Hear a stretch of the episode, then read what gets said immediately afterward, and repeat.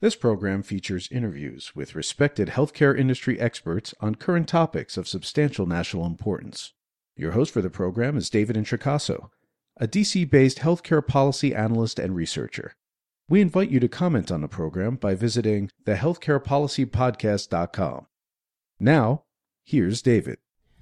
Welcome to the Healthcare Policy Podcast. I'm the host, David Introcaso. During this podcast, we'll discuss drug shortages with the FDA's Captain Valerie Jensen. Captain Jensen, welcome to the program.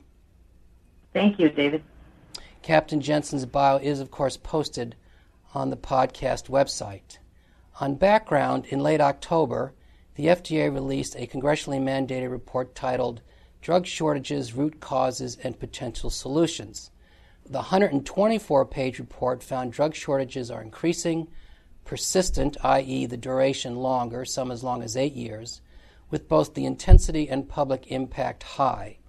Drugs in shortage are moreover generics and sterile injectables in all treatment categories, including anesthesia, cardiovascular care, emergency care, infectious diseases, and pain management. These shortages can, the FDA found, quote unquote, have a devastating effect by prolonging patients' suffering contributing to disease progression and increased morbidity. Managing drug shortages drives up hospital labor costs, the cost of providing substitute drugs and or paying higher prices for drugs in shortage to well over half a million dollars annually. Concerning root causes, the FDA found market consolidation has caused current contracting practices to constitute, in sum, a race to the bottom. For example, consolidation has led to market or pricing failure that ignores recognizing manufacturing investment requirements, capacity constraints, and oftentimes uncertain demand exacerbated by an increasingly chaotic, non transparent global supply chain. The FDA also found the market fails to recognize or reward manufacturers for mature quality management systems. 62% of drug shortages between 13 and 17 were the result the FDA found of manufacturing quality problems and found a market that is unable to quickly recover after disruption in either manufacturing or supply chain distribution. Despite the worsening drug shortage problem, the Congress's intense and the Congress's rather intense focus on drug pricing this year, not a single drug shortage hearing was held this congressional session. Listeners may recall I posted on August 9th a related essay on this topic I wrote for STAT. With me again to discuss the drug shortage problem and potential solutions is the FDA's Captain Valerie Jensen. So, with that uh, as background, Captain Jensen, although your bio will be posted on the podcast website, can you uh, briefly provide for me your uh, title and your job responsibility? Sure. Um, this is Captain Valerie Jensen, and I am the Associate Director for Drug Shortages at FDA. And so what that means, what, what that job entails, is that um, I lead a, a, very, very dedicated staff um, here in FDA. Um, and our, our primary purpose is to mitigate and prevent drug shortages. And we've actually been in existence for the last 20 years, um, since Y2K, when there was a, a, thought that there would be shortages due to um, computer glitches. And although that never panned out, we were you know, concerned as an agency about shortages that we knew were occurring and, and wanted to have processes and policies in place to deal with those. And so we've developed those over the years. We've um, we have, a, as I said, there are about 25 people working on a shortage at any given time. So we take this extremely seriously. It's it's um, a very dedicated program, and so I lead that program, and our, our we continue to, to work on all all possible ways to, to resolve this problem of drug shortages. Okay, thank you. Before we get into the report, let me ask also uh, a question about if you can give me an overview of your day to day activities. You note that uh, this issue has been of concern for 20 years. In 2012, uh, there was the FDA Safety Innovation Act that expanded requirements on reporting shortages, created a task force. There was other related uh, or legislation related to this issue in 16 and the PDUFA uh, in 17. But all that aside, and again, uh, could you give us some idea of your day to day activities in trying to manage or, or reduce the shortage problem? Yes, absolutely. So, as you mentioned, in 2012 was really our first piece of legislation for, for shortage management, and that was um, the first time that manufacturers were ever required to notify FDA if there was going to be some type of disruption in supply. So before that time, what would happen is, is we would find out about the shortage after the drug was no longer available at the pharmacy. So patients were being impacted already. That's way too late to have any type of mitigation effect, obviously.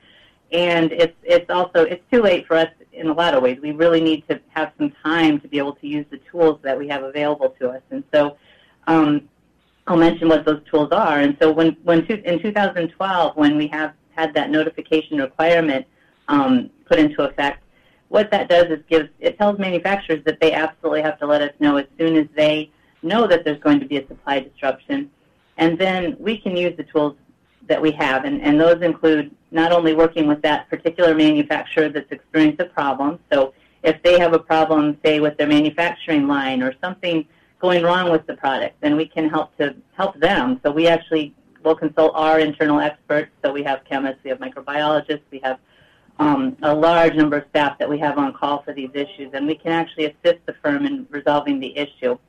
We can also work with other manufacturers. So if it's in some of these older generics, um, especially the injectable drugs that um, are what we commonly see in shortage. That's that's really our highest risk group of group of drugs that are that go into shortage.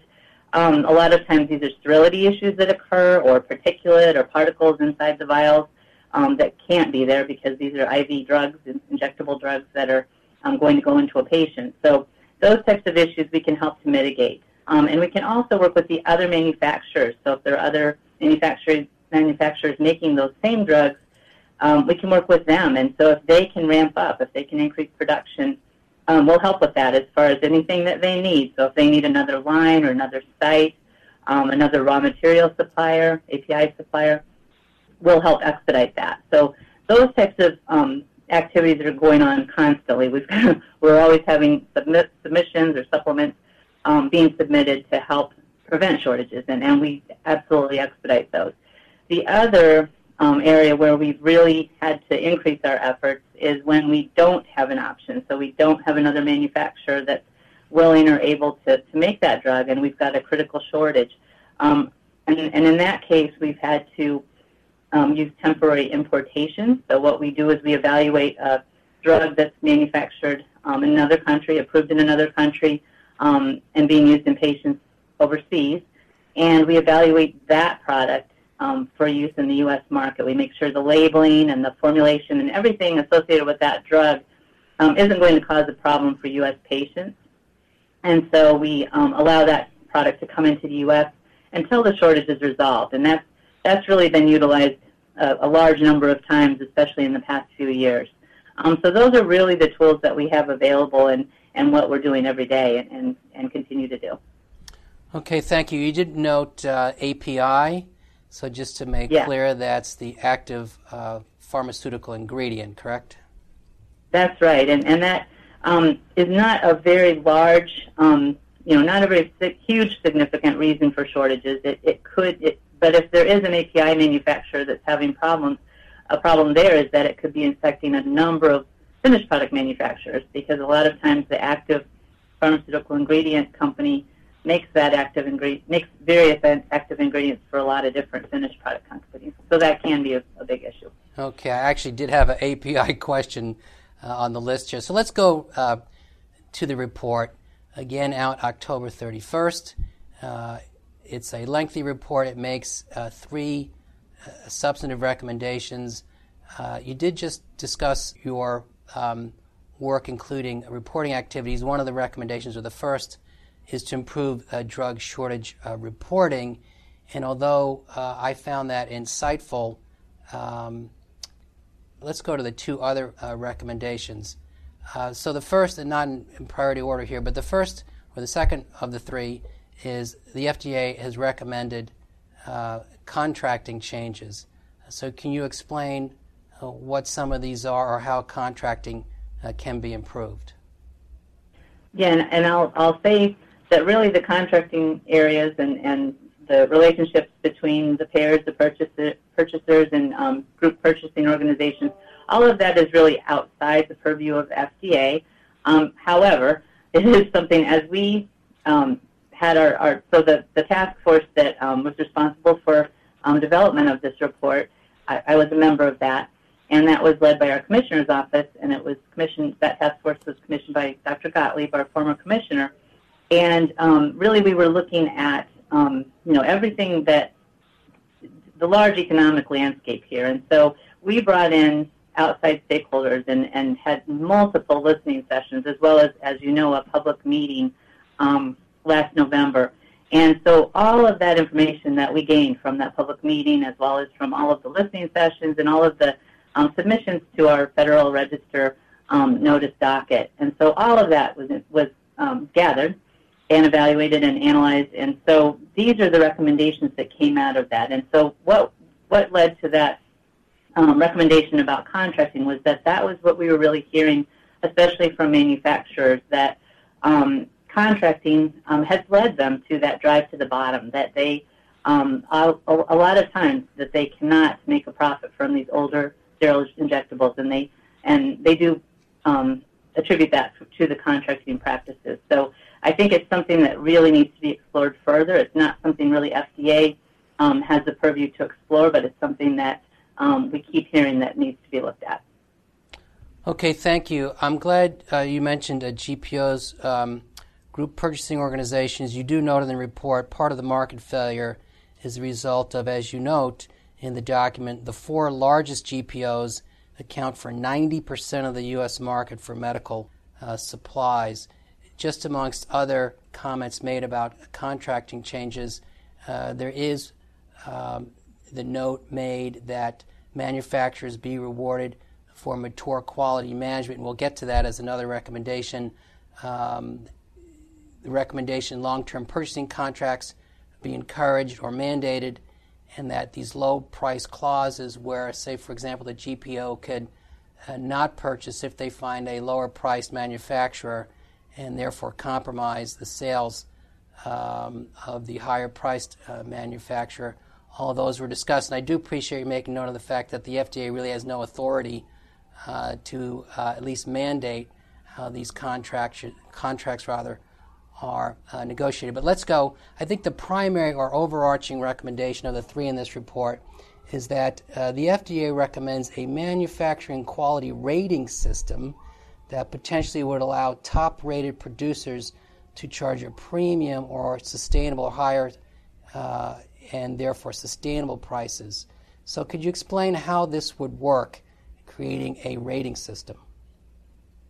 Yeah, I think that that will really need to be explored again. I think it's it's something that we continue to hear that you know it, it's it's different with a pharmaceutical than it is with buying you know something a commodity other commodities, and so when you're buying a pharmaceutical from a, a specific manufacturer, you have really, as a consumer or, or pharmacy buyer um, or hospital, you really don't know the quality of that product versus others on the market. So that's been a common complaint and a common um, concern, really, from the healthcare community and from the um, from hospitals that that they would like to have a way to know um, the quality of that of that product versus the others. And of course, if it's FDA approved, we would have to, you know, the, the drug itself um, is going to work the way it's supposed to work. That's why it's on the market. But I think what they're, what what people would like to know is the manufacturing site. So what are the risks, you know, at that site that have been, you know, what what's able to be known about the site, the manufacturing sites itself, and so helping them to make buying decisions based on quality. That's really what, um, and again, this came out of all of the messages that we heard from all outside stakeholders. So it's something that really needs to be looked at. Okay, thank you. Let me let me um, go to some related or attendant issues. So I did note uh, in the introduction there's this supply chain issue or concern uh, because now these um, APIs are manufactured around the world um, in remote locations, etc. So the report notes um, the drug supply chain has become dispersed or longer and more complex. Uh, for example, you note that 88% of manufacturing sites making these APIs, active pharmaceutical ingredients, are located overseas, and we know many of these APIs are manufactured in China and India. That makes uh, both enforcing quality manu- uh, management, manufacturing, coordinating across these the entire supply chain uh, difficult. Some observers or scholars uh, in this subject area have suggested that the FDA consider or the FDA recommend repatriating uh, manufacturing of at least these injectables of biosimilars, since, as you suggested, they account for 60% of drug shortages and are far and away more or the most difficult to manufacture. So, in the preparation of this report, was there any discussion uh, about how uh, the FDA might get a better handle on the supply chain, knowing, of course, right now the FDA has really no ability uh, to manipulate it?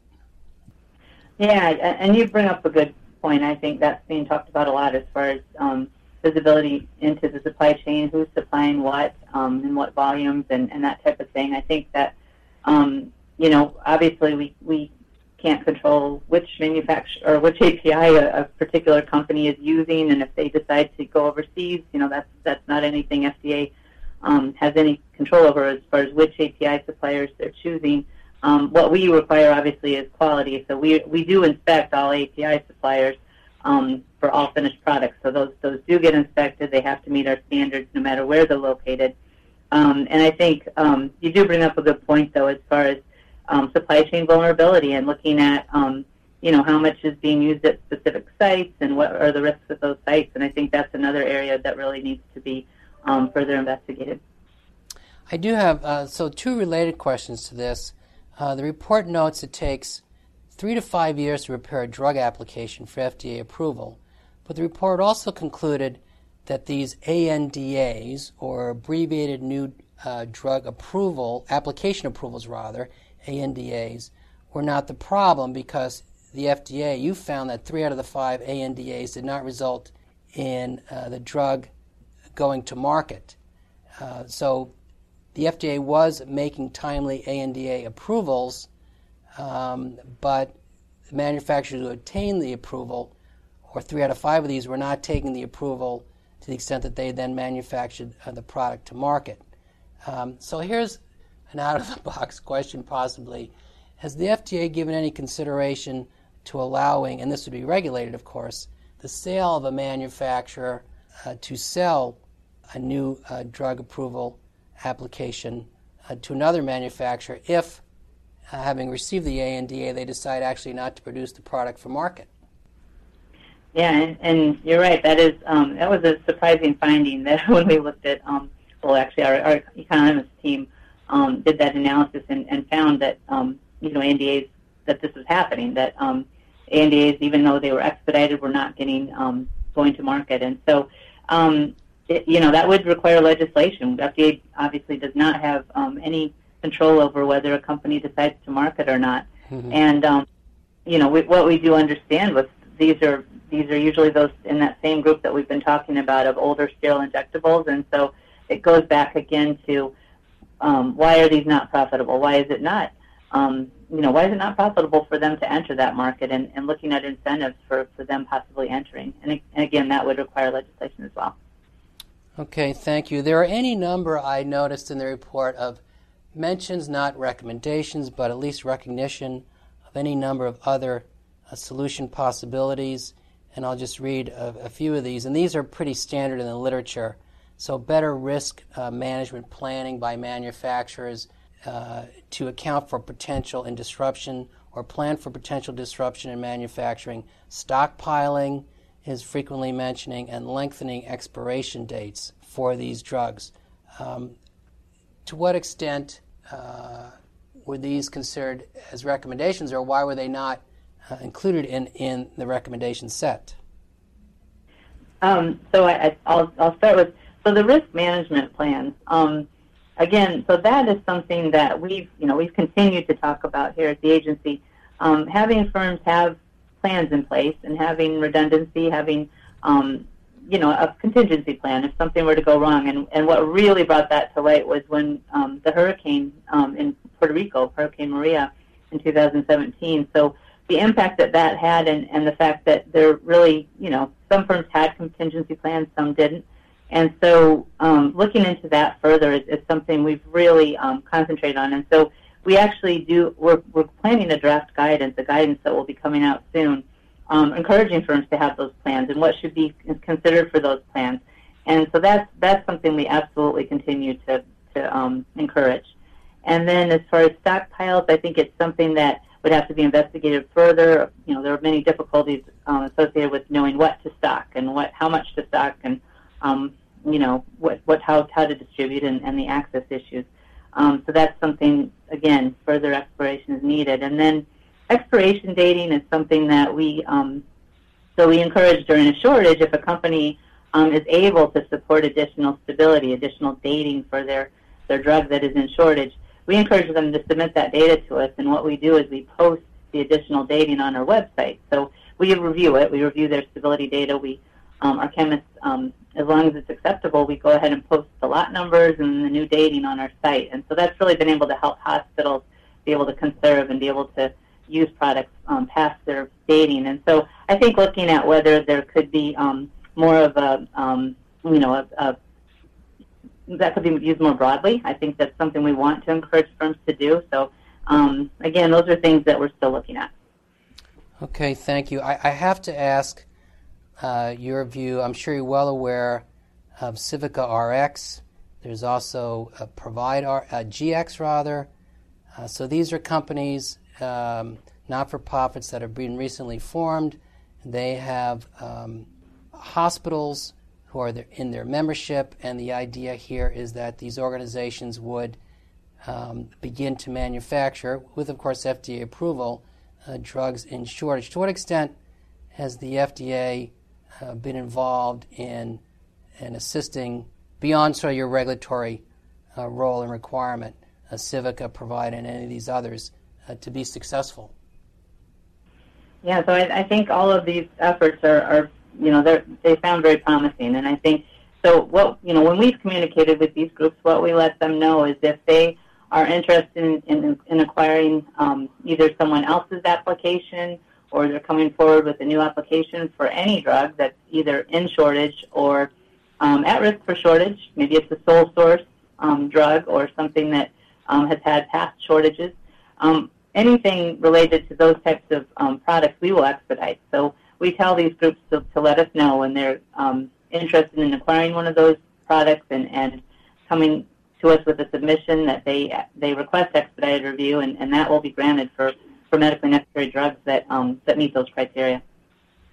Okay, and let's let's let's move to um, again. This report uh, was mandated by a good number of uh, Senate and House members uh, about 18 months ago. I believe it was June of 18. Um, I did note in the opening that there have been, interestingly, I could find no uh, drug shortage hearings held uh, this session of this Congress. Um, so my question is, uh, now that the report's been filed uh, or forwarded to the Congress, what what's your understanding of the response to the report, or more specifically, do you anticipate a hearing, or you're having to provide testimony at some point concerning the findings of the report? Yeah, I, I really I can't foresee what will happen. I think um, you know if, if there is, we're glad to talk. Uh, obviously, we are we are ready to talk about the findings and um, you know what we think will, will be the solution.